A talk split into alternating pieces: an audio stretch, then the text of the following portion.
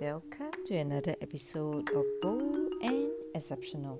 This is Angela Oh, and today I'm going to talk about the power of praise. In a selling scenario, praise is a great way to build rapport with customers. By this, I do not mean flattery. It is looking for things that are praiseworthy. It need not be about the physical appearance.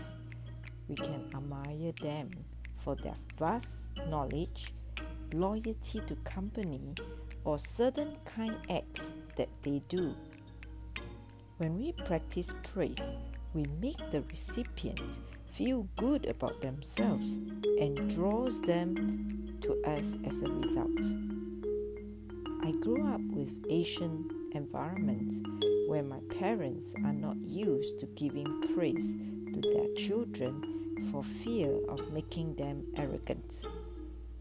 Yet, I've discovered praise to be such a crucial element to encourage someone to do more and be better in what they are good at.